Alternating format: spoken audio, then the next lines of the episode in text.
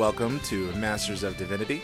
I'm your moderator JP, and I'm here as always Father Chark Yo yo. and Father Fun. Hey. And uh, Matt, occasional Matt, is uh, not here with us at the moment, but he should be showing up at the end just to let us know what his uh, pick will be for next week, because he's going to be the, the next one. And then after that, He'll be a yeah, so he'll be a, he'll be occasional in the episode. yeah, yeah. And then after that, the Wheel of Mayhem awaits us. Oh, I'm so excited for the Wheel of Mayhem. Yeah. Cool. So, uh, just kind of jumping into things. Uh, first of all, guys, how are you doing? How's everyone doing? Are we getting through this I'm music good. mayhem We- okay? I'm I'm getting through music mayhem. Okay, I guess this is this is going to be music Junehem for everybody. but still mayhem for us.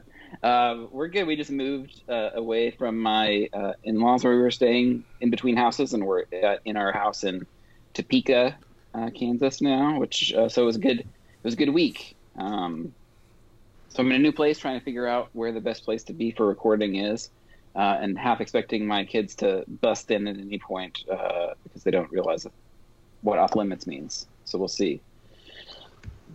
bad at boundary bad at boundaries children are.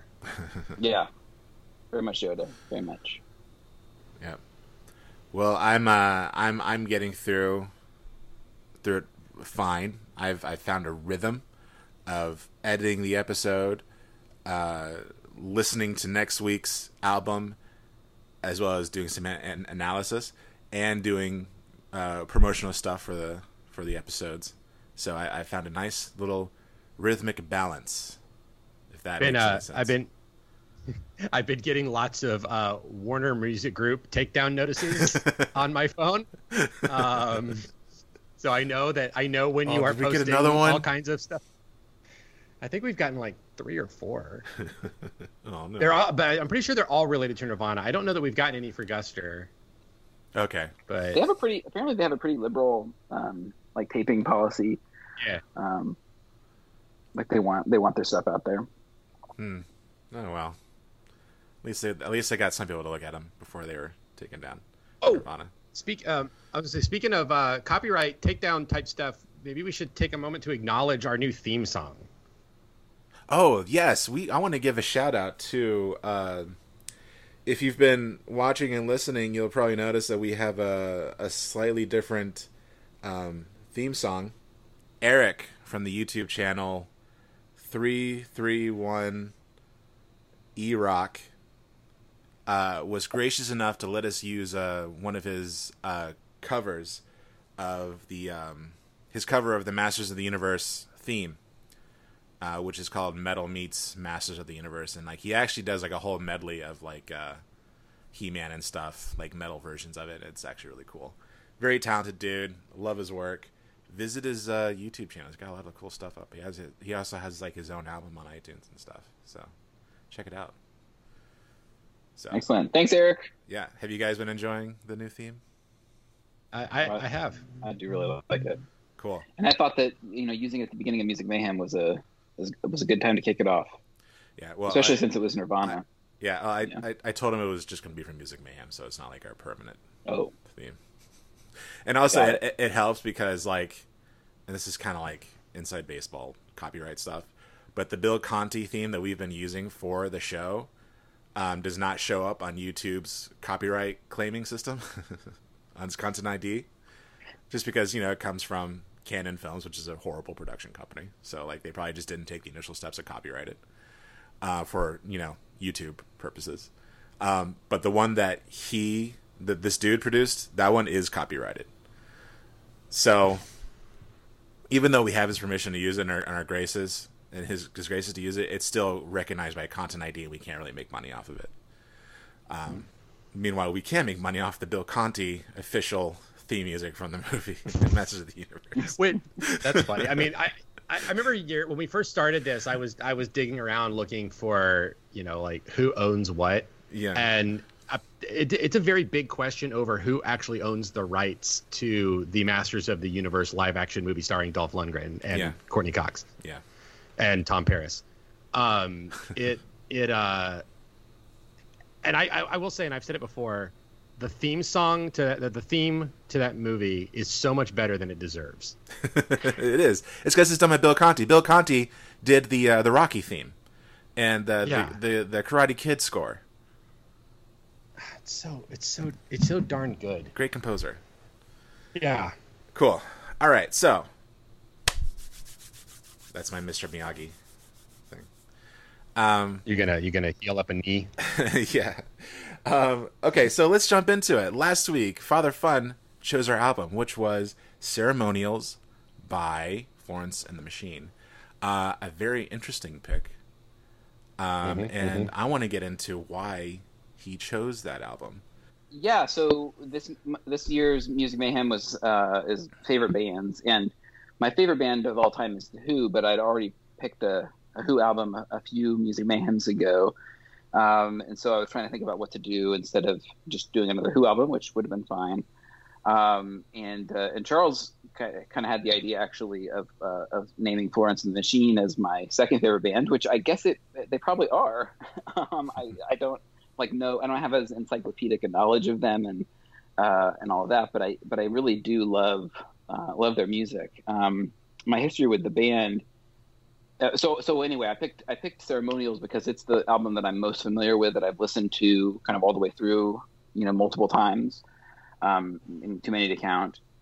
Um, you know, I have all four of their their main studio releases, um, and, and their most recent one just came out, you know, at the end of last year, um, and and we really like it. I- Um, I, I really like it. But Florence and the Machine is a band that my, my whole my whole family really likes, and she uh, their music videos are, are weird and um, very like art, artistic and artsy.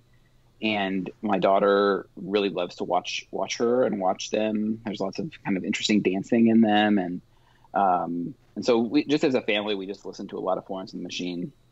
So I decided to pick Ceremonials because it was the one I was most familiar with, and uh, and and that's probably because I have a um, w- right after we moved back to Kansas after seminary. Ceremonials came out like right around when we were graduating from seminary in 2011. Um, she had a, a world world tour, and she came to Kansas City, and we went to see her um, before either the kids were born. In, in October of, of 2012, we went to see her at an outdoor an outdoor concert, and so it was the Ceremonials tour, and so it was almost it was like almost the entire album, uh, and it was just a really incredible uh, experience. And similar to what I said last year, last last week about Guster, Florence and the Machine is a band that I think I knew sort of from from popular music.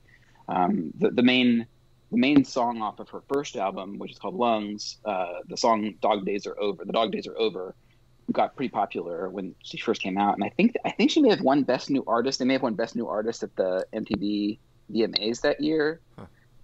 And I was familiar with Dog Days Are Over because again, like a very weird music video, and I remember my little sister sharing it with me back in you know 2009 or whenever that that that that song came out. Um, so I knew of Florence and the Machine, but when Michael got tickets for us to go with some friends to see them in concert, you know, we downloaded the latest album and just listened to it on repeat. And so that's why I'm so most so familiar with Ceremonials, and I just really love it. Um, I thought that it would be a good album for us to talk about because, uh, you know, it's a she's a she's a female singer, obviously, um, who we weren't we weren't having um, any women um, this year yet and uh, so I thought that would be good to, good for us to talk about. And I just really love her. Her lyrics often don't make like a ton of sense to me, but like they're evocative still, and it, it, it I think that it's an album that kind of lends itself to conversation. Especially, it, she uses a lot of religious imagery, and um, and I'm not exactly sure what her specific kind of religious background or kind of where she stands with religion right now. And I could see I could read it into it either direction, you know. Um, but that kind of stays with her in her albums as she goes. Um, even though her latest is obviously um, you know nine years after this one, and she's more mature, it has kind of more mature themes. Like there's still a lot of religious imagery, um, both in the video portions of her work and in the audio portions of her work. Um, I just wanted to see what you guys thought about it. I want to you know evangelize uh, Florence and the Machine as much as I can. So, Cool. uh, yeah. So one of the things that I really love about Florence and the Machine and Florence Welch specifically is I'm just I'm really a sucker for female rock musicians. Me too, Um, man. who You and me both. who have who have a, who have a huge range of kind of both dynamic and uh and, and, and notes, I guess. You know, and and like when I when I first heard Florence Welch sing, I immediately thought of Grace Slick from Jefferson Airplane and Jefferson the Starship, um, and I thought of um, the White Rabbit, uh, that main White Rabbit White Rabbit song that they sing, where it's just like this very like high high pitches that are powerful, but not. But, but still pleasant to listen to, you know. Like there's no, it's just it's just like perfectly toned female vocals, I guess. Um, you know, I'm a big fan of Heart as well, and I think the same thing with Ann Wilson. Like she, they just like these women all have the ability to sing in a way that just like it just gets me, you know. Um, Did and Heart so- do, and- and I did Heart really do. Barracuda? Yeah, Yeah. yeah, Nice. yeah. So they. Barracuda, Crazy on You, Magic Man, all that one. Yeah, Cool. it's that same kind of thing, that very um, powerful female voice. Um, but, but I also think it, uh, one of the things I really like about this album too, and it actually is interesting in that in how it relates to Guster in some ways, is that it's also an album that's about you know she. I, I watched an interview with her this week where she was talking about how this this album came out, or she wrote most of these songs when she was in her early twenties, and so it was kind of an album of kind of like that those those feelings of kind of like adult becoming an adult and the way that um, kind of her, her love life was start was starting to like interact with her in a, in a different way now that she was in her 20s and almost all these songs like are about relationships i think but they're but they're more about like relationships with self and with kind of claiming identity and claiming adulthood Yeah. um, I'm I'm just always like I'm just always really impressed with it. Um, I was watching one of the music videos this afternoon, and I read I read a comment that made me laugh. Um, it said, "I've never felt more like a strong, independent woman, despite being a 23 year old male." Now, like I like I get that. like, when I when, when I listen to Florence and the Machine, I just am like, "Yes, like you you rock, women, women rock." Um, so yeah, so I so I just I just love it, and I think um, it goes it, it- it goes in this it just goes up and down in a really pleasing way, and and I, th- I said this with Guster as well, but like I'm a sucker for any song that start that that has calm moments and then like huge swells and then like comes back into calm moments and there's like every single Florence that's like the Florence Machine like playbook um and so it's just like every time it like breaks open I'm just like yeah and then I'm like yeah no we'll bring it back down all right Well, that's So- kind of the that's kind of the Nirvana model too, right? I Yeah, mean, that's that's what that's Kurt what Cobain's Nevermind formula. was. yeah The uh, Yeah, no, quiet like, cor- like- uh, quiet versus loud chorus. I I was as I was listening to it, I was like, man, like you can definitely tell again, this is like a post Nevermind kind of sound, you know. And then thematically, it's similar to kind of what we were doing with Guster as well. Um, I will say the other the other thing about it is that that concert was it was just it was just an amazing experience. Like it, I, I haven't gone to a ton of concerts, but but it was probably the best concert I've ever been to. Um, it was an outdoor theater, and she is just beautiful, like tall and like has really long red hair, and she was wearing like a dress. And there's a song on this album called Spectrum, um, that starts out kind of calm and then it breaks open at the end and uh, or in the middle and and and I have this memory of this is right after we got back from Kansas. We'd been married for we just had our third anniversary, and like I don't know, like three years into anything is like a time when you're kind of like going like, what the heck is happening? But I remember going to this this this uh, this show with with Michael, and just like this breeze. It was October, but it was warm. But then like this breeze came in, and right at the like slow part of the song of Spectrum, her her Florence's hair was like blowing, and her dress was like blowing, and then like like the, they had this great light show. Like I just like it just was a very affecting concert that has just always kind of stuck with me. And like I'm all like anytime I listen to the album, I'm just like transported back there in a way that I, you know, am not whenever I listen to Barenaked Ladies and I think about the Barenaked Ladies concert I went to. You know, it's just like I, Yeah. It, it, it was it was a it was a it was a it was a spiritual experience in some ways. Um, It makes sense. The instrumentals are like massive, yeah, so it's like perfect Right. for like a like an outdoor symphony orchestra kind of thing going. Like I could see. happening. yeah. Yeah, so I I didn't um, as I mentioned you guys right before we started recording, I didn't um, have unfortunately didn't have as much time um, to listen to this as I really wanted to. Um, I mean, I when I left from recording last week, I put this on and on my drive home. And as I said to you guys, I was leaving. I said I, have never listened to Florence and the Machine before, but that's not true because I once, once Shake It Out played, I was like, oh, I know this song because it was kind of everywhere for a while. Um, I just didn't know it was it was it was Florence and the Machine. Um, but the like first impressions of this is, as you said, JP, massive. Like the the instrumentation is massive. So there's this, you know, so in the early in the toward the turn of the decade there, um, end of, two, of the 2000s, beginning of the 2010s, there was um, within digital music. That was when you know digital music was really becoming the main format of things. There was this whole conversation around you know the loudness factor, this sense that people thought that if it was loud, it meant it sounded good, right? And so a lot of people criticized what was happening in digital recording um, because of that. But it it led to this whole range, this trend in music, a lot of bands that were using these really big percussive sounds as the basis of their music. And so you have, you know, Florence and the Machine, you have um, um, Fun. If you remember the band Fun, mm-hmm. um, you had um, um, a little earlier than that, sort of precursor, I guess, to like Florence and the Machine, a very similar kind of sounding thing to me a little bit was um, um, Imogen Heap and um, Frou Frou which is this you know female led, somewhat electronic um, um, sounding music. Um, Are we just gonna gloss over that, Evanescence? So...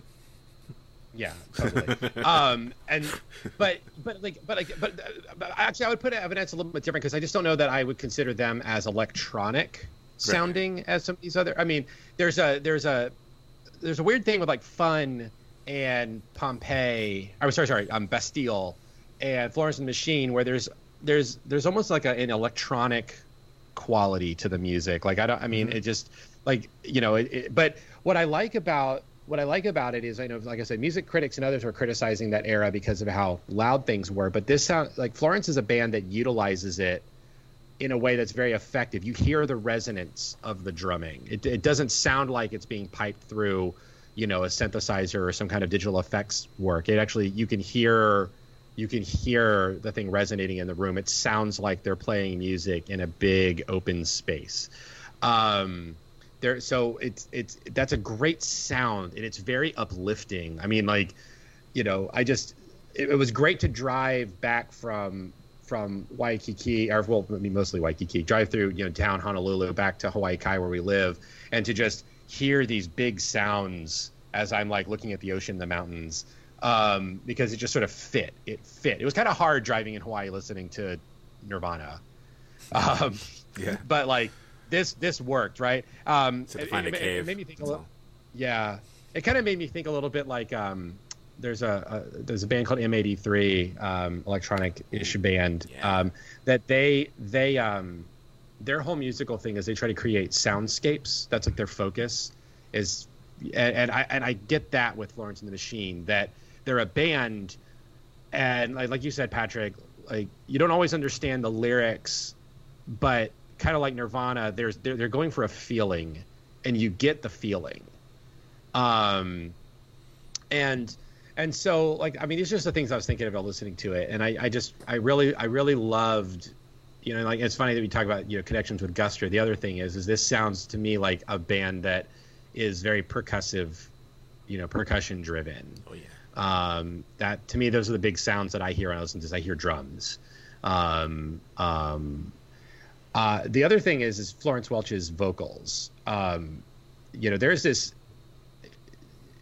Again, going back to like music research that's been happening um, in recent years, you know, running different popular musicians through computers to analyze their sounds, they found out that so many so many groups now sound the same and that music just sort of sounds the same. They've become very formulaic for getting things on the radio. Um, and one thing I think it's unfortunate about that is that there are a ton of female vocalists out there that sound indistinguishable. Um, there's this kind of, if you're not doing pop music, you're sort of doing this almost whispery, like You're singing very much from your soft palate sound. I, I don't know if, you're, if you know what I'm talking about. I mean, Maggie Rogers, who I really like, is kind of guilty of this, even though I think she's very, very talented musician. I like her music, but I feel like there's this indie female vocalist sound that sort of, I don't know, it's just sort of, it, it, it's, a, it's sort of a generic sound, kind of husky. I don't know, but Florence doesn't do that. Is the point I'm trying to make.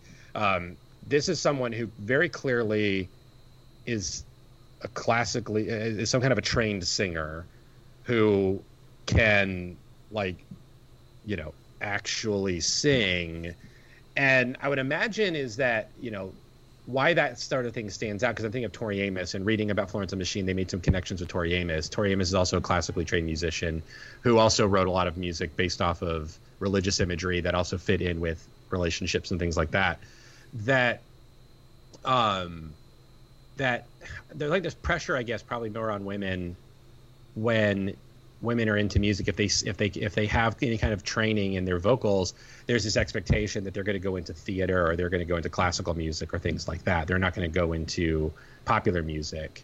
Um, um, you know, and, and so to, to, to have someone like Florence, to have someone like, like Tori Amos or whatever um, on the scene, it stands out because it is it is just a different thing than what we're used to hearing.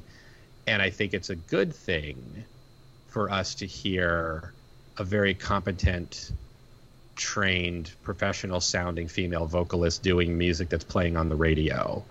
Um, because it it's you know the, the, there's just that, that like you said that Patrick that that hearing it it hits you in an emotional place that you don't get otherwise like you said like you know, I, I've, it makes me feel like a strong, powerful woman, even though I'm a 23 year old dude.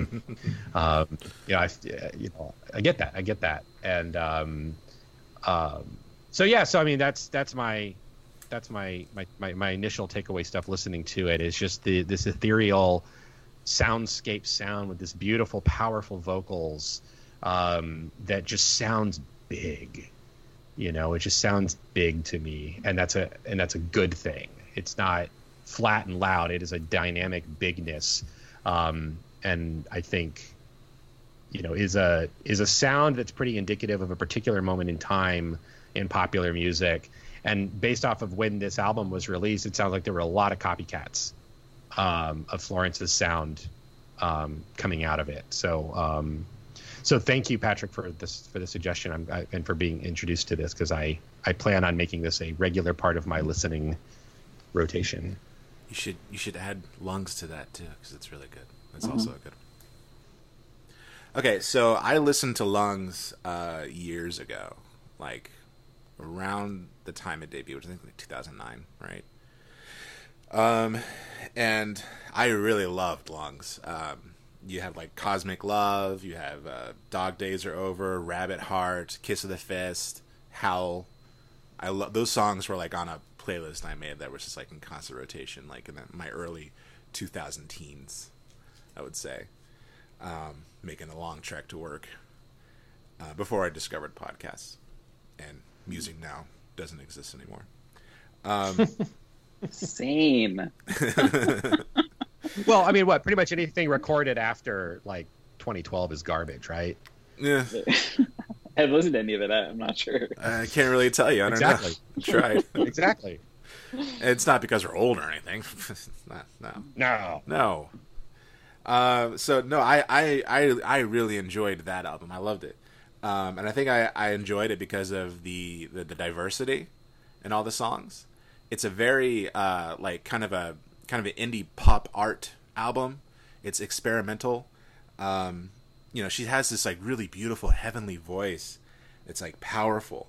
And so you could like you kind of risk the da- danger of like overpowering everybody around you and like kind of the music kind of falls to the wayside but like the the music and lungs is like so diverse and so uh, experimental it's there's like a really cool balance happening so you have like the power of her voice and like some cool instrumental stuff happening on the side as well um and uh, they it, it kind of resulted in like a, this really wonderful, catchy balance.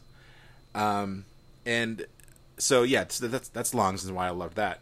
And um, ceremonials. This is actually the first time I've listened to ceremonials all the way through. Um, I was, I mean, I'm familiar with "Shake It Off," and um, very familiar Shake with It Out. Oh, "Shake It Out." that, that's the Taylor Swift song. Yeah. Yeah. Uh, Shake It Out, I'm familiar with. Um, and uh, Seven Devils, which was uh, used heavily to promote season two of Game of Thrones. Um, so I know that song backwards and forwards. Uh, and um, Ceremonies, it's, it's very different from Long's, extremely different.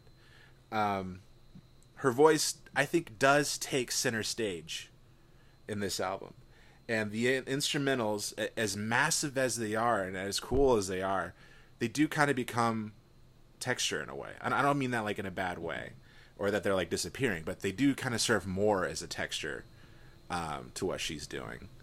And um, so i didn't find this album to be as diverse or as catchy as lungs. Um, but I do appreciate what's happening, um, especially like after a closer listen and kind of understand, like you know, reading some interviews with her and stuff, uh, because it the the it kind of became clear like what the album is all about, and it, that got me like really excited when I kind of found when I found out about it and uh, listened closer closelier to the instrumentals. Um, for one thing, it's very ballad driven, which is interesting. Um, the instrumentals are like sort of a this like really epic combination of gospel and goth and Britpop like U2, um, and it has like a hymnal quality uh, from like sort of choir elements, um, like basically the oddest church service you've ever been to.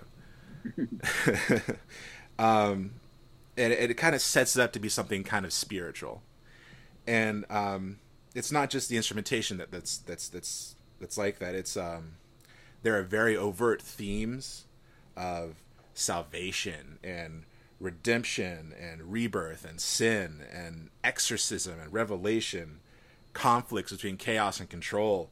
Um, I mean, there's songs about demons, which is like set, which is seven devils. There's songs about like spirits, which is breaking like and breaking down, and death from what the water gave me. Um, so it's very spiritual. It has a lot of religious iconography uh, used as like a metaphor to capture all of the emotion um, that she's like bombarded with as she experiences like things like loss and love and breakups and everywhere, everywhere in between.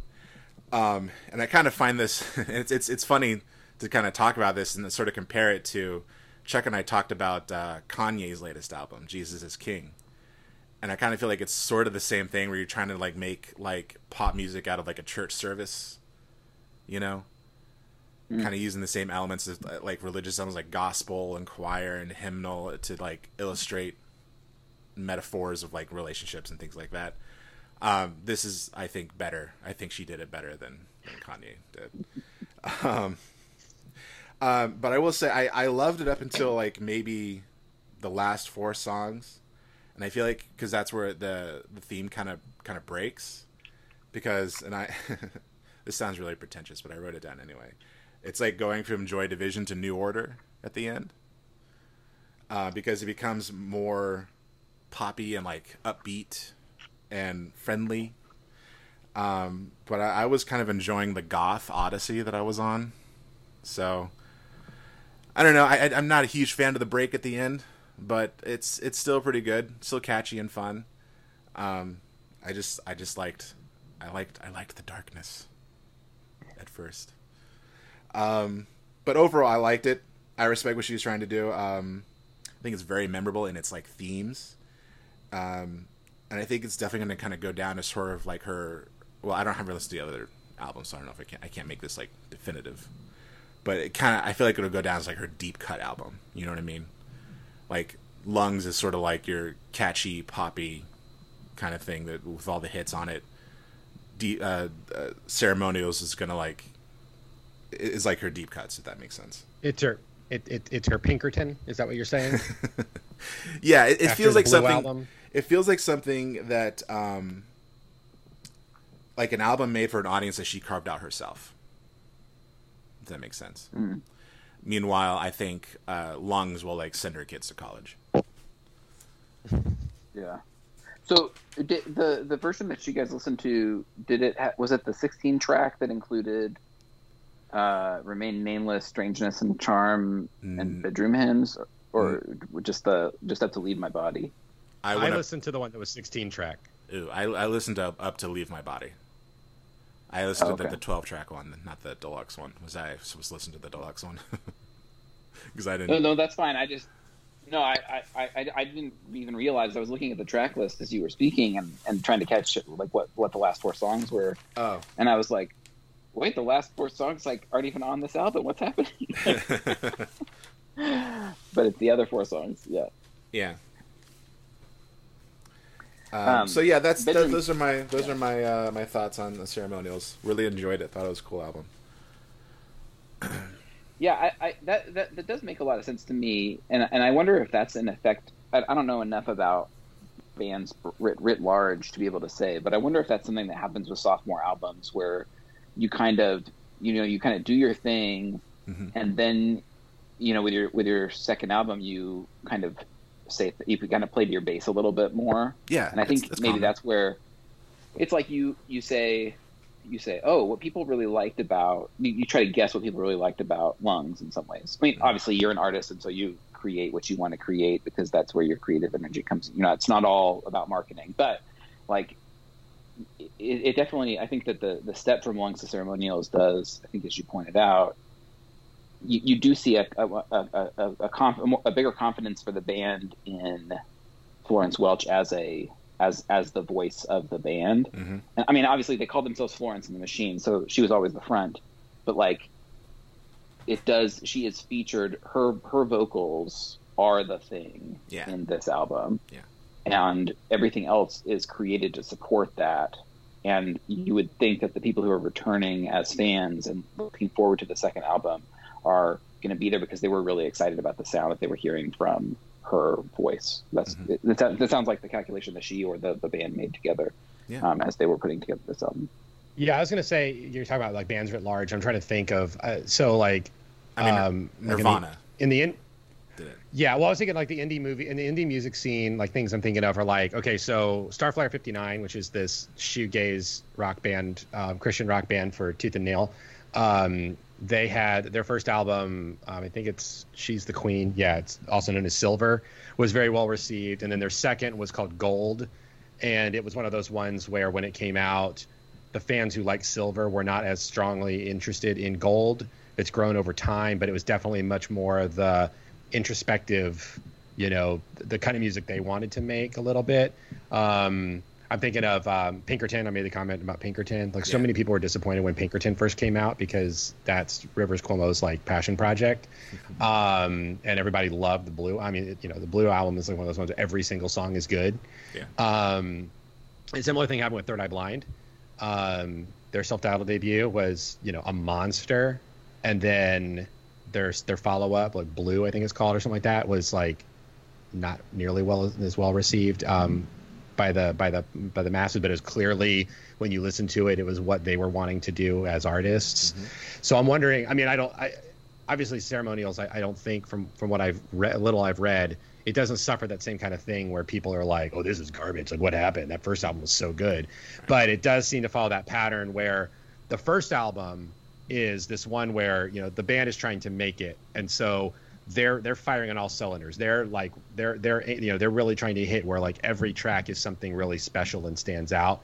But then um, once they've made it, the second album is one where it's a little bit more. We can take some risks.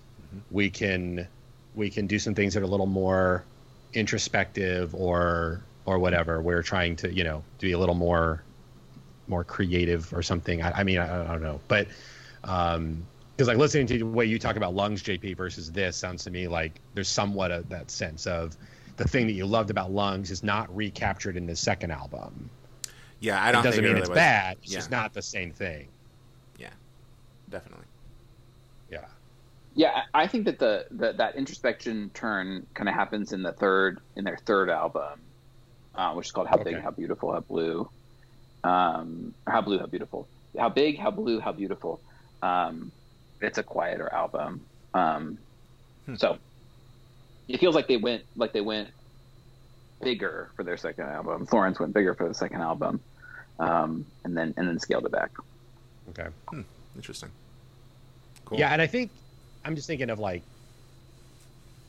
you know, what happens with, you know, the challenge with all musicians is and all is is how do you do stuff that one as an artist keeps you interested and engaged. That's also going to be something that you're wanna you're going to have to that you're going to want to sing night after night. That you're also you know that you know it's like um like Guster going back to Guster is a good example. They're a band that you know they put out more or less three albums with a very distinct sound, two acoustic guitars and the drums, and then after that they started mixing with the format and you know to to d- varying degrees of, of, of returns. Um, you know, but but it shows that they were willing to step outside of that box and that you know instead of just sort of like reproducing the same album over and over again. And that's that's one of the things about being a professional musician. Like i just don't envy any artist. Yeah. because like how? How do you do it? Like how do you how do you produce something that like i said you know that keeps you engaged and energized as an artist but is also something that the fans who like something that you've probably moved past and grown past as an artist is what they really want. That's just such a crazy thing. It's like it has really nothing to do with this album. It's just a thought. Yeah, it's definitely something like I think about too as like a filmmaker. They, they kind of do the same thing where it's like, I mean, what what was Quentin Tarantino going to do after making Pulp Fiction? You know, he went like the total opposite way and just made made Jackie Brown. Right. And then he'd like disappear for ten years because of. so, yeah, I don't know. I think that is a kind of a tricky thing they had to deal with. Luckily, we just get to talk about it. So, Yep. Yep.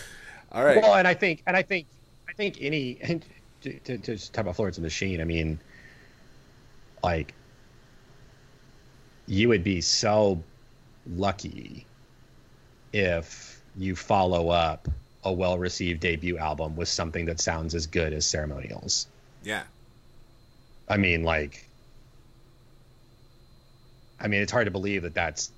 So you said this is their second album, like this is their their their second thing. I mean, that's Studio. studio. I mean, that's. I mean, that's it, it, it's a very mature sounding thing for a second studio album. Um, yeah That's crazy. it- especially like she i mean i didn't really do get to do much research in like the the numbers and stuff and behind the scenes stuff but lungs was probably popular enough where that she they she could like write a blank check for you know her her next one. She could probably do whatever she wanted. So it's something like a kind of go all out sort of album in that in that, in that Yeah. regard. So let's start with shake it out which is uh the the big hit on the album right? That's the, that's kind of like the big single. Right. Um, what did you guys think of that song? Can you go first, Father Fun? But well, yeah, I'll, I'll go first. I think there's a reason why it's a hit. It, I mean, it's it's it's catchy. Um, I- I think that it, you know, in a, I don't know. I was listening today to a podcast where they were talking about something I hadn't heard before, but it, heard of before, but it's called um called solar punk, which Oh, is yeah. like steampunk or cyberpunk, but it's like this movement, emergent science fiction um, movement subgenre that is focused on kind of hopeful imaginings of the future, as opposed to cyberpunk being about like, oh man, like Like what's dystopia. technology going to do to us? Yeah, exactly. oh, Um, let's let Solar- oh, I could get into this. Sorry. solar punk i mean there's probably a whole episode and we probably need to read some stuff but Yeah. but like you know we all i say is uh, it was it was a fascinating conversation. I even like texted the podcast my bishop and said like hey you should probably listen probably probably read this um, or listen to this. But the idea being like or i feel like we're we're a world we're all we, we've been in a world for for like well since 9-11 like at least and probably longer um, where we're just like starved for hope you know?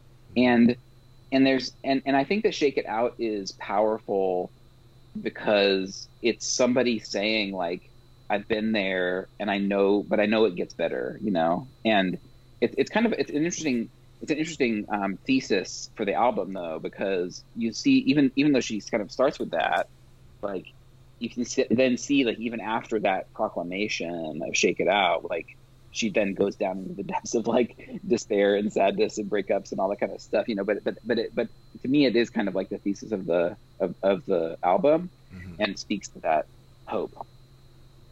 Yeah, I I really loved it. This is the one where I I might have got a little misty eyed. Mm-hmm. Uh, it's the first album in Music Mayhem to do that. Um, and it's it's funny because it's, I was actually on my second listen of the album as sort of I cycled through. And also, it's kind of funny, like you mentioned how it goes from the sort of uplifting to the next one. We're going to talk about the water gave me is kind of dark and gothic. The album is kind of cyclical in that way, you know. Um, but uh, yeah, I mean, I, I, love Shake It Out. It's it's uplifting. Um, it's cathartic. The, the part that where, where like it, where she hits on Dawn, it's always the darks before the dawn. Like the the song really picks up. That always kind of gives me chills. Um, especially if it's like really loud. Um, and I love the lyric. And I am done with my graceless heart. So tonight I'm going to cut it out, and then restart. Mm-hmm. Really cool symbolism of like rebirth and um, salvation. You know, when you're when you're talking about that, when when you when you mentioned that lyric, like I got chills. But it also made me think about um, one of our early early conversations. I think when I was in Florida, when we were talking about like nostalgia and stuff, and how the, how like we want to just like be be what's this uh, was it our conversation or something but one of the things i've been thinking about lately is like how how when you're younger you kind of want to you kind of end up being defined by what you hate hmm. instead of by what you love right? That you're it's like when you're in high school or some of us in high school it's like you know i was it, i didn't even have the balls to say like i was into the crow right? But i would say like i hated pop music yeah. right right? I was i, I don't like that. I, I don't i am who i am because i don't like that thing mm-hmm. you know? But and but and i see that kind of cynicism is just really infectious in my in my life and sometimes in my in my friend groups where like you know text threads or whatever like i go to a gathering of clergy or i'm at like a conference or something and like i'm texting people about it and i get into these spirals of just like hate, hate isn't the right word but like um, negativity i guess and cynicism mm-hmm. and and and i and i really like that line because i feel that sometimes like my heart because of who I am and because of my brokenness, my fallenness, you know, to get theological, like I lack grace sometimes. And sometimes maybe the best decision is just to cut it out and restart. Yeah. Right. And and say that tomorrow there's a new dawn, you know. Yeah, I um it's, it's, talking about the negativity thing, Patrick, just to get a little inside baseball since JP's dealing with two Episcopal priests. Um, I have my one of my little pet theories is that one of the problems we have in the Episcopal Church is that we've been we spent like 20 30 years defining ourselves by what by what we're not rather than talking about what we are. You know we're not right. like these christians. We're not like these christians. You know we're made up of so many people that have come from other denominations you know sort of pissed right. off.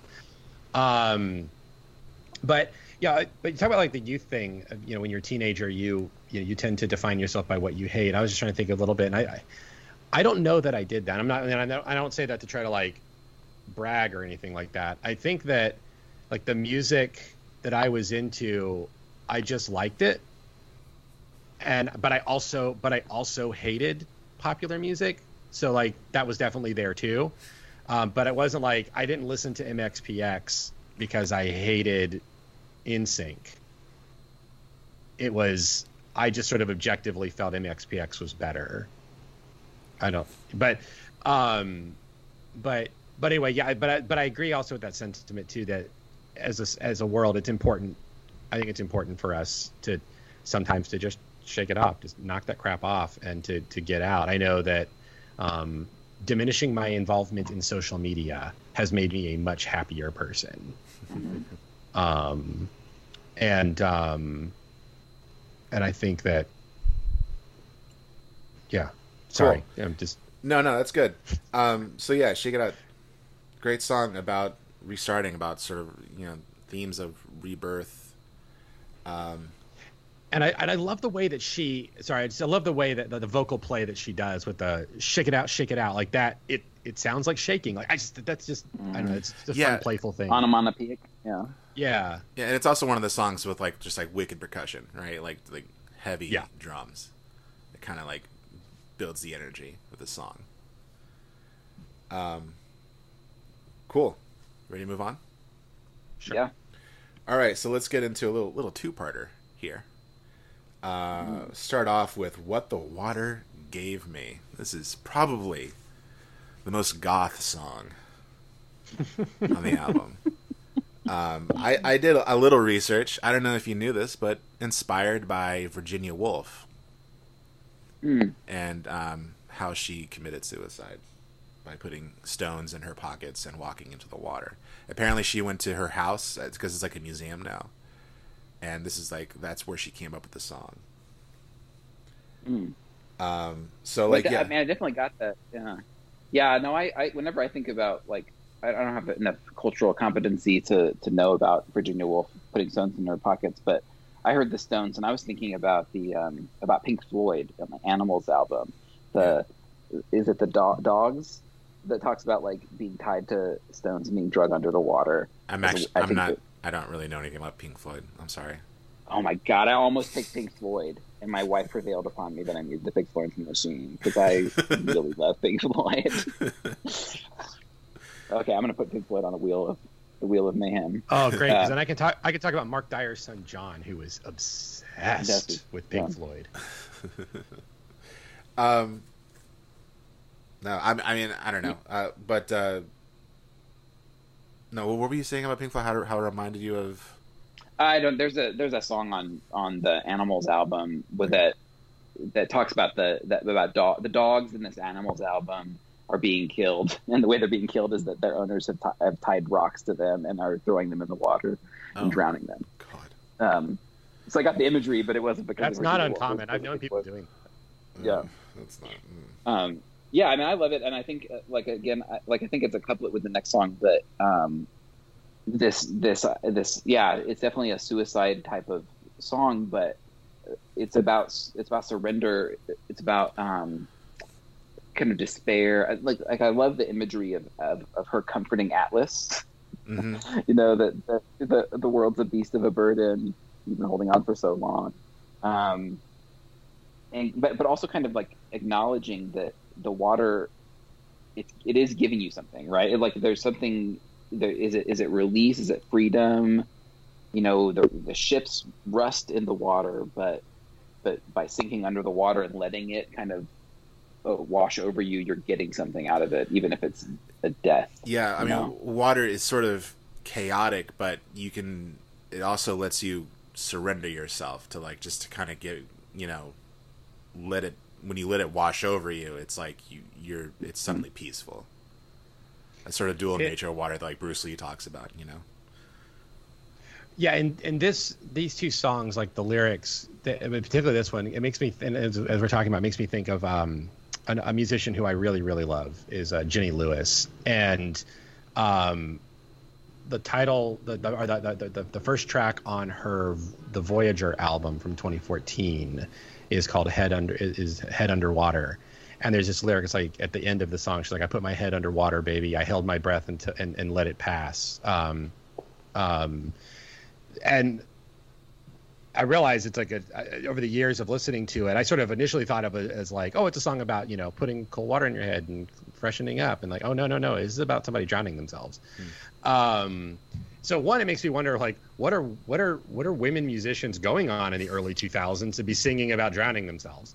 Um, but but it, but is that but it also captures that sense of release that comes that comes with that comes with this, which of course, Car- I mean, the idea of her comforting Atlas in this song, it makes me think of the, it makes me think of Jonah, and Jonah's song, and Jonah's, you know, the song of Jonah when he jumps overboard and he goes to the roots of the mountains and he's there at the foundations and he's talking about the Leviathan and, you know, he's talking about all this stuff that's down there and it's, you know, and then ultimately the fish rescues him. Um, um, but there's that there's that echo of being there. You know, she's the bottom of the ocean, so it's almost like being you know close to Atlas because he's at the base holding everything up. Um, um, just I don't know, just saw that saw that little connection there. Yeah. Well, and and I'm interested. I'm interested too in this idea of like what we seek. What we seek when we're you know grieving or overburdened or you know in our current age like overstimulated is just some silence. You know, oh yeah. and like like that's what she really like. That's the, the the the song. Like its highest points are her just saying like the only sound is the overflow, right? Like the sound of the water just kind of like on you, you know. And that, and I think about my kids when they take baths, like they love going under the water. They love putting their ears under the water, and then like you know hearing how my voice sounds and then i like pretend like i'm talking but i'm not actually talking and they just think it's the they just think it's the funniest and coolest thing to like be insulated in that way and and i think like water is such an evocative imagery. Earlier chuck you were talking about baptism and like yeah. and i can't remember maybe you can tell me but like i've been talking about how in seminary i heard from somebody i was in some class or something. I think it was a practicum maybe. But um somebody we were talking about like how much how much water do you need for baptism? And the and whoever it was who was talking said enough to drown in you know? It was it was Yeah. like can you do it? If you sprinkle does it have to be immersion whatever? That was the question but they just It said sounds like Roger as it's enough to drown in. Yeah it's it, it's enough to drown enough to drown in is like what's that about? Well that's romans 6 like that baptism is you know like we get it wrong when we think about baptism. If we're if we're being good Paul, pauline scholars right we get it wrong if we talk about baptism as like a washing or like a bath. Like that's not what it is. It's it's a burying. It's a, it's a it's a death. Like in romans paul talks about how we go under the water and die and we are buried with christ in, in a death like his. And then when we emerge from the water we are we, we, we come to life in a resurrection like his. And that's what so the imagery is Yeah. like a literally a new life like going back into the waters like we come out of water right in our in, the, in our mother's womb. We go back we get to go down to the water and we are born again. And that's what you know born again is about. Well, um, and that's what and that's what she's seeking here. Yeah Yeah, that's what I because I mean what I what I tell what I tell families when we're preparing for baptism. Um, one of the things I, I tell them is that you know in in in some of the early churches that we've unearthed, you know, bapti- baptisms took place in a separate room. Um, there's an actual baptismal room, and they were octagonally shaped. Um, and even a lot of baptismal fonts are still octagonal, right? In their, you know, their and um, the reason for that is Greek um, mausoleums and columbaria and other things like that were in octagonal shapes. It's a symbol of death. It's a symbol of a cemetery of, of burial. And then there would be this pool that was enough to squat down that your head would be completely underwater. So you would take, you would get naked and you would possibly be slathered in oil and then you would be um, completely submerged in a ritual drowning. Um, and that's what I told is It's, it's ritual drowning. That's what baptism historically and traditionally is seen to be. You would come out naked, and then they would give you a white alb as your new garment of clothing to wear. Um, and also, as a side note, how we know that there were at least women deacons who assisted in baptism because it would not have been appropriate for a male priest to be, you know, bathing a naked woman in a private room. Um, so, um, um, but yeah, so that that we've lost that we've lost that imagery. Um, growing up, I mean, I was fully immersed as a Baptist. I mean, that's how I was baptized. I was completely submerged in like a jacuzzi. Um, I mean, it's called a Baptist a baptistry, but it was up in the church and it was basically a jacuzzi. Um, but like, you know, when we're looking at, you know, sprinkling the water, or like, oh my God, I saw a picture of a Catholic. I, I want to say as a Catholic priest. Um, they were doing a baptism during COVID nineteen, and he was he was squirting the baby with a water gun which what a violent image that I just don't. I mean, I know that ritual drowning is a violent image too, but there's something different about a gun shooting a baby. Um, but but it, and it's but it's ritual drowning in the arms of the Right. church right right, Uh, the, the, the personification of the church right. It, it touch touch is cl- is kind of Right. crucial in this. Um, but yeah, it's it's you know, I mean, like if you read if you read the Didache, the Didache says that like the preferred, you know, there's like a hierarchy. It's like hierarchy of the kind of water that you need for baptism, and the preferred one is cold living water. Basically, like get in a cold waterfall to be baptized, to be completely like you know submerged and covered by it. I always talk about that. I always talk about that that part of the Didache though in the other way to like give us permission to also sprinkle because the thing I love Yeah, yeah, about yeah. that. I, I just love like that Didache. That part of the Didache feels so Anglican to me. I'm, I'm sorry, JP, that we went off on this tangent, It's but okay. like it, it, it feels so Anglican to me because it's like under a waterfall. That's how you should do it. But if there's no flowing water, uh, still is fine. Uh, and if there's no cold water, warm is fine. Um, as long as you say Father, Son, and Holy Ghost. If and if you can't do immersion, then even just sprinkling is fine. Uh, as long as you say Father, Son, and Holy Ghost. It's just like these gradations, like you said, gradations of like worseness, but it's still baptism, right? Yeah, and like, like- that's and that's what it is. It makes me think of Cana's favorite thing in um, the Book of Exodus, where it, she's like, "This is like a perfect encapsulation of way like Jewish legal, yeah, like the legal rituals and stuff work." Is it's like you shall you shall consume all of the lamb before sundown or whatever, and then it's like if there's any left over. right. Um, yeah. By the way, uh, for listeners who don't know what we're talking about, the Didache, um, or Right. Didache, um, is a uh, is a, a book of the Bible, or uh, sorry, a book that almost made it into the Bible. Um, it's a it's the fancy word for the teaching of the twelve apostles. It's a um, it's a worship manual. And so, um, for those of you who think that proper New Testament type worship involves um, involves sipping a latte while listening to a rock band, and then you know some like cruise director prattle on for 45 minutes, um, you should read the Didache, and it'll show you what an actual ancient church service was like. and now Charles is going to go tear out his graceless heart so that he can cut it out and then restart. Yes, exactly. So, uh, sorry, J- JP, I was moderating, but you you No, had, you fine. you haven't had a lot to say. We haven't given you a chance to talk about the water, what the water gave me. I'm interested what you think. Well, like I said, I, I think it's definitely the most goth. Um, Right. Mainly because it, it definitely is sort of overt in its themes of uh, suicide and drowning.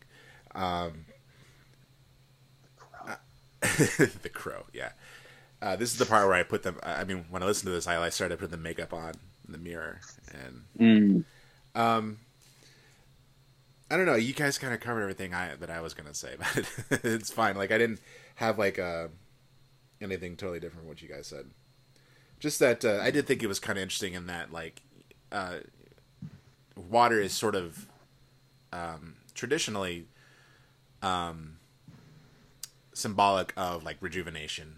You know what, what baptism is supposed to be. You're, you're coming back to life, and here she's kind of sort of fascinated with the idea of drowning and how it how it takes life, and how water sort of represents chaos and um, it's also kind of a theme throughout the entire album of, uh, of like being caught up in chaos and just wanting it to, to, to end.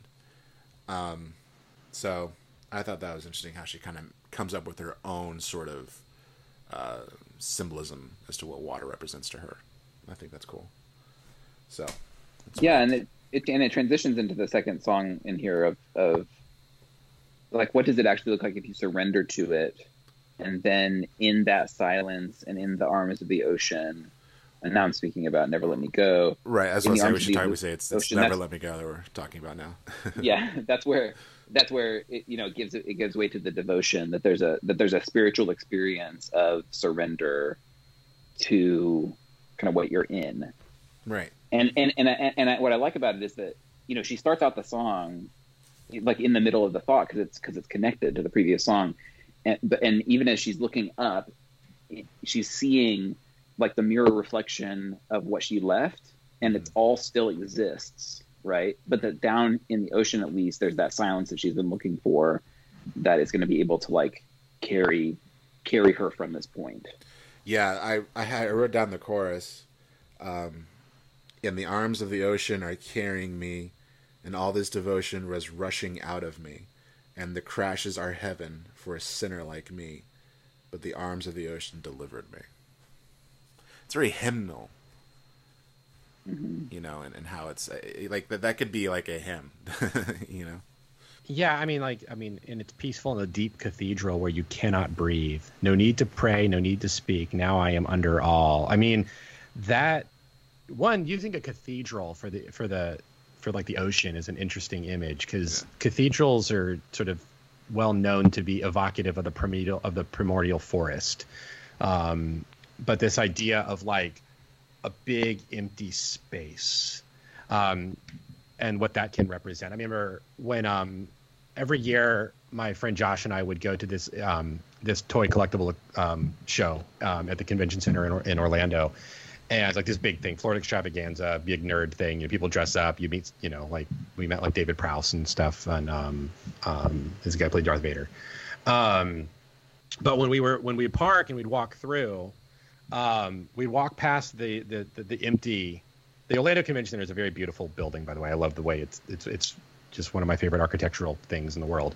But they you go you you could walk to this overwalk that has like glass and you can see into the empty convention spaces and they're massive cavernous spaces. And I remember my friend Josh, we were walking, he said he said there's something unsettling to me. There's something kind of terrifying about like it's such a big empty space like that. And it, I mean it's weird because I, I get that, but I also I weirdly find like comfort in that like the idea of being able to be in a big dark empty space. Like there's just something i don't know it's interesting. Um it's otherworldly and you you feel you feel, almost like feel a presence through the absence. And I, but so it's, a, it's an interesting uh, evocative image here that i just sort of connect with this idea of a the, the vast open ocean being a cathedral. Well and i wonder if that's something that's that is connected to your surfing because like that's the fear that's the fear that i have about the ocean is like that it's so big and there's so much of it, and it's so that the that the emptiness is actually not emptiness because it's totally full, but it's a similar feeling of, of anxiety. I guess. Yeah, it's, it's called it's weird th- thalassophobia. Right. It's a fear of the ocean's vastness and what may lurk deep within it. See, yeah, I mean, like, so back when I first visited Hawaii in September, we walked we walked on the Makapu'u Trail around the the eastern tip of, the, of Oahu, and you see the ocean. Like it's you're up on a mountainside and it's a cliff right over the ocean and it's just vast and blue and it's like you're very aware how far away you are from other people. And the weird thing is is that like when i it was shot it was sort of jarring when i first saw it and started entertaining the idea of living here but what's been weird for me is that since moving here, I oddly feel very connected with people. I sort of, I feel this very weird connection with like people with sort of the earth itself because I guess being just just this little blip in the middle of a vast ocean, you're so susceptible to so many things and different things that are outside of your control. And to be experiencing that in the midst of a pandemic, like I just sort of feel this weird spiritual connection. Like it's almost like it's the heart of the world in this weird way. Um, and I don't know if that's like my own like latent narcissism because I'm here. It's the most important place ever. But um, but like I um, but that but yeah it's but but getting back to the surfing thing. I mean, obviously anything that's talking about the ocean crashing, the idea of the crashing is like heaven to me. I mean, as a surfer, I hear that and like, oh yeah, I totally get that. Um, so like maybe and, the the ocean sort of like a like an like an afterlife, sort of being presented because you know she's drowned and now she's in an afterlife and sort of she's more peaceful and she doesn't want the ocean to let her go. Or i don't know yeah. a weird kind of rebirth. Yeah. I mean i think the way that i see this is it's almost like the previous song you know is this virginia woolf retelling of what happened and sort of imagining you know what was going on with virginia woolf and this very poetic thing and this but this idea of you know basically suicide this song then sort of interprets that in a spiritual sense and makes all these really rich baptismal connections that I'm not even sure if Florence herself is aware of. Um, this is where like death of the author becomes kind of fun because like those of us who are shaped, you know, like for me, like baptismal, a baptismal Christian, you know, baptismal faith with, you know, surfing, like I'm going to hear this song and, and these words very differently than, you know, probably both of you.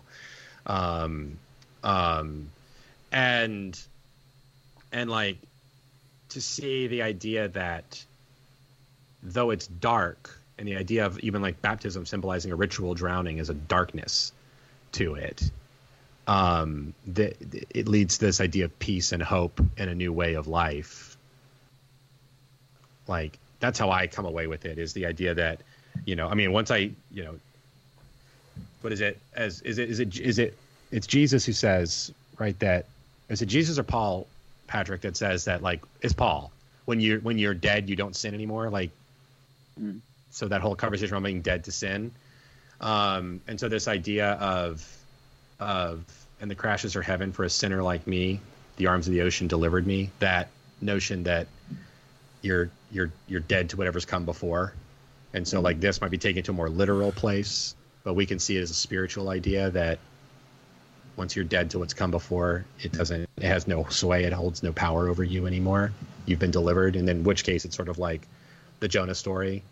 He drowned, but the fish, which God sent, you know, some people see it as punishment, but actually the fish is what delivered him to be able to do what he was supposed to do, even though he's a bitter bastard about it even afterward. But, um, you know, then that language is picked up by Jesus and used as, il- as illustration in the Gospels. Um, I don't know, like I'm like drafting a sermon now, so I'll stop. But All right. So the next one is we're going to no light, no light, right? Yeah. Okay. The thing I love about No Light, No Light, and I don't know if it was because of where I, I, men- I mentioned, you know, three years into a marriage that like it, I felt this when I was three years into my job that like you're kind of they, they always say that in parish ministry like three years in you kind of are destined to kind of have some bumpiness hmm um, because you've kind of everybody's kind of heard your sermon. They're kind of sick of your sick of your thing, and they they realize that they that you're like human, and that you they can like push you and kind of have learned what your buttons are and everything. And and I remember. I, we're we're we're better now. we're still we're still married now, but I can remember like three years into my marriage with Michael, that like I, I would listen to this song and I would like completely and totally understand what Florence Welch was talking about. Because it's like it, it to me it's this great song about like you know you you are the most important thing in my life. And yet we fight all the time. And we're not and and and, and, and when we and when, when we fight we you want to seek a resolution but like it's not going to come. Like um you know like you want to you want to re- res- you want you want a revelation some kind of resolution that's not going to happen. I, you know that this is a conversation that i can't have right now in my current state am i like just like the entirety of the lyrics like just just worked for me. It also helps that michael has blue eyes right? So it's like i never do I ne- like no light in your bright blue eyes i never knew daylight could be so violent like it, it I just love it, and it also like it just rocks too. Yeah, like she's just it just it just it's, it is a very powerful song. It's got some aggression to it, Yeah, a lot of rhythm. Um, interesting. I don't know. I I, I um, reading into myself, I, I kind of saw it as like feeling vulnerable at the thought of sort of opening yourself up. Like you, you get to a point into a Mm. relationship where it's like, okay, we got to kind of like, I got to like start, I got to know who you are. You can't just have this sort of, you know, um, superficial ideas of one another. One another. We have to like, we got to start revealing ourselves. We got to start opening up. We got to start revealing things from our past. And I just kind of see like a like a huge like conflict in that because one of the lyrics that really stood out to me was, "I never knew daylight could be so violent." The idea of like being exposed and just like rattling you, you know. Mm. Um, like mid like midsummer, right? oh boy, talk about being exposed. I, I, in terms of lyrics, like I mean, this is like again a song I didn't spend a whole lot of time with, so I'm not going to say much. But this lyric in the very beginning, "You are the hole in my head, you are the space in my bed." You, Yeah. like, first first reading, hearing that, there's the the idea that, like, space is referring to an absence, like, like, you were there but you've left. Mm-hmm. But looking at the context of it, the way the way she's singing about this, you are the silence in between what I thought and what I said. That's a that's a presence. You've said something but you're not speaking back. So this idea that you are the space in my bed what a like you said patrick those first three years of marriage are tough right? And and you because that's kind of true for like everyone i think and in those beginning stages this other person is just sort of like this vessel, right? They're just they're sort of a void because you're still learning about them. And one of the mistakes a lot of people do, a lot of people make in in in, in relationships, and I know I did this for most of my life, is to see the other person as sort of like a you know as as though they're supposed to be a receptacle for whatever I'm trying to give to them, um, and instead of being like a full person themselves and that I have to receive what they're giving too, and we have this back and forth. It's not a you know love is not a one way exchange. Um, and with the very kind of misogynistic world I grew up with, it was that sense that that's how it was supposed to be, right? Like I'm the man, I'm in charge, and I'm going to tell you what to what to do and how to behave. And so I just think that's such a rich lyric to the idea that this per that there could actually be a presence, a person next to you, but they're a void because you're not letting them be what they're fully supposed to be. Um, um, anyway, that's just sort of how I'm how I'm taking Yeah. taking the lyrics. I also think it's one of the catchier ones on there too. Yeah. Like the chorus about uh, bright blue eyes. It's good. It's another one where I can like at the concert, like I can really remember the the light the light show that was happening because this is another one where it's like it starts out really soft and then it's like no light, no light, and like the like the, the flashing like epileptic kind of thing that was happening. It was awesome. Props, props to that light, daddy. Yeah. That's a nice Uh, callback. tell us Yep, tell us about Seven Devils, JP. nice. Oh, I love it. Um, I I love this song because there's so much like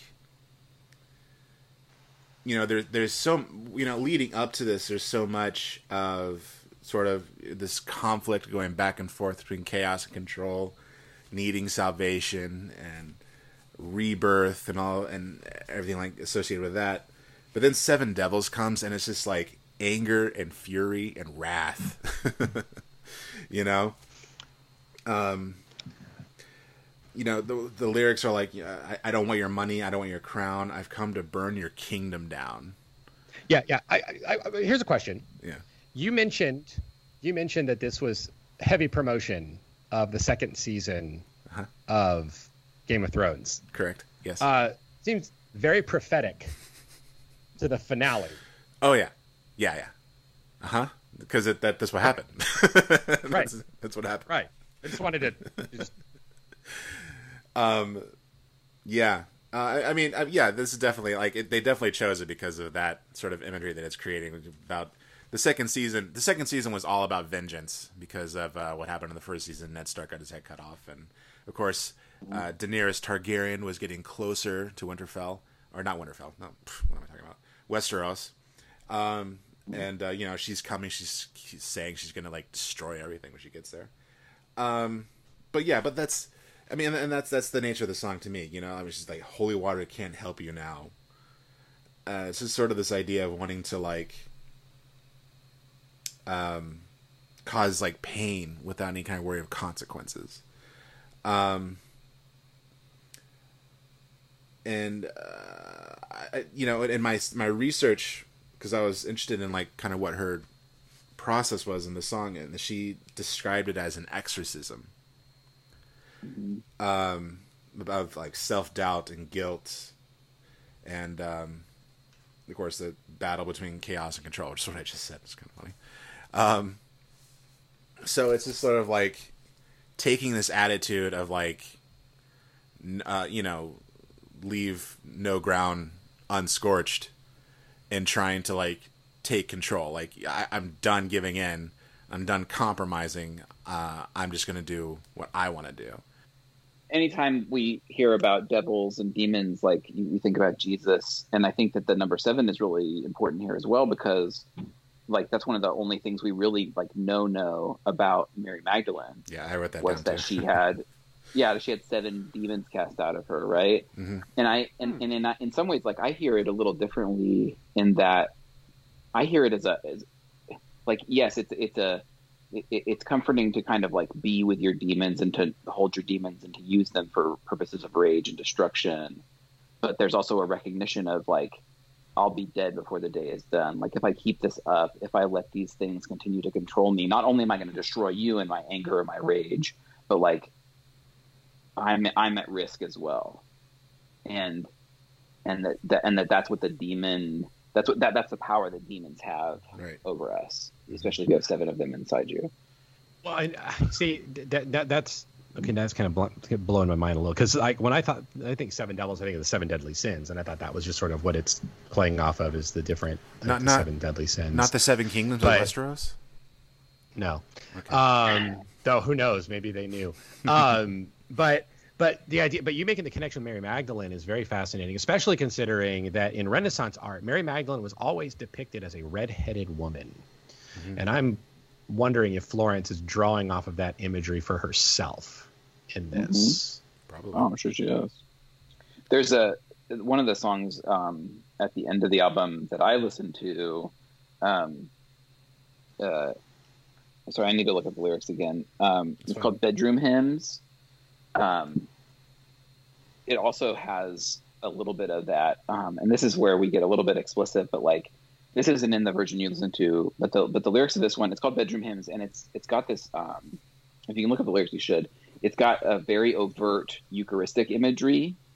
This is his body. This is his blood. Such selfless prayers I can't get enough. I'm here for absolution. I'm, I'm, I'm, I'm not here looking for absolution, but I found myself an old solution. And it's a, it's a very sexual song. And it's got this very, um, I don't know if it's like African drum beat, African rhythm, like, like, like a churning, like, dum, dum, dum, dum, dum, dum, kind of drum beat to it.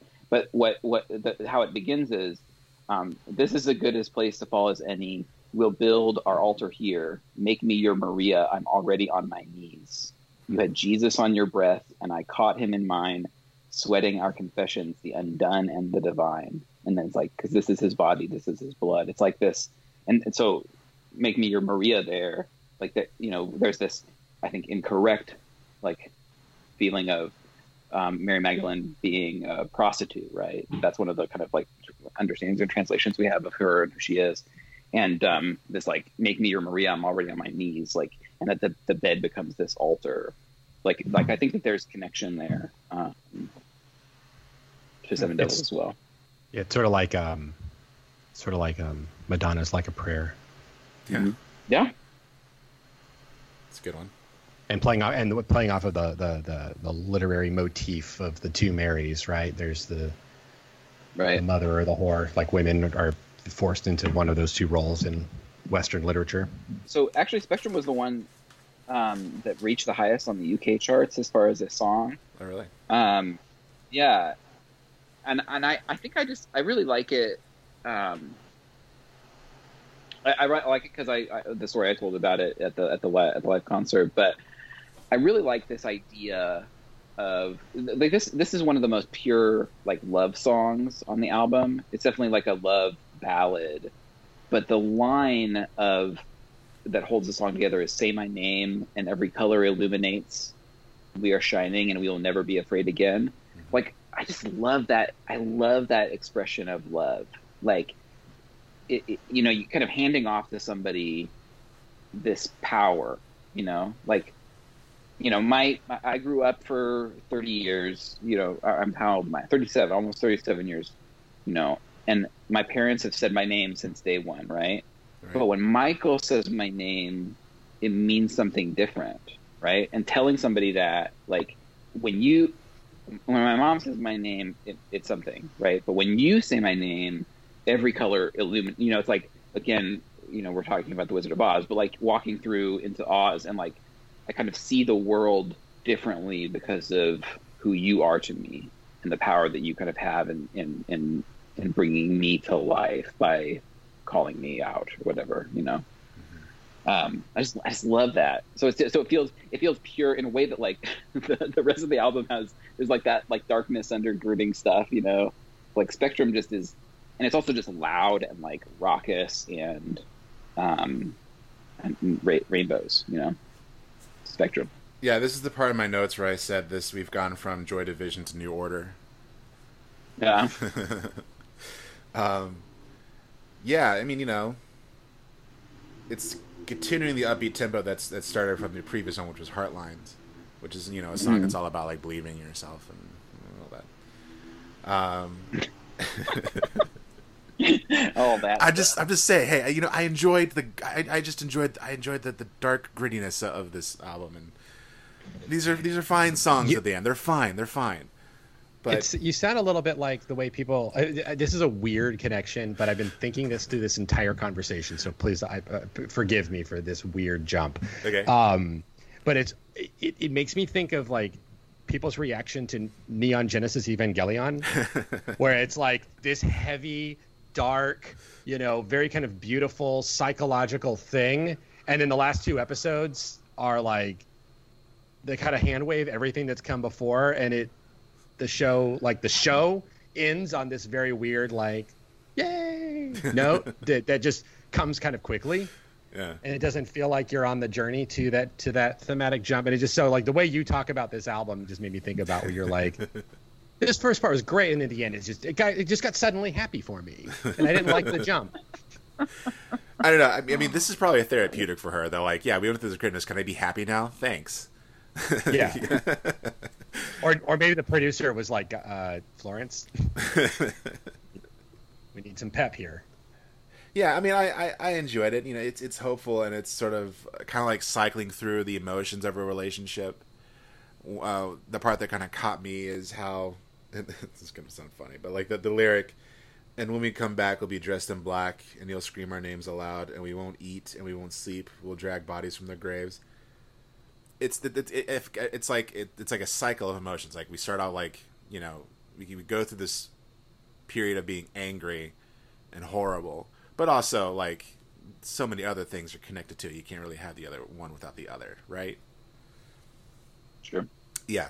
of course, I, I found the one dark moment in the song that I zeroed in immediately. uh, the crow the crow is speaking I'm gonna wipe all this makeup off.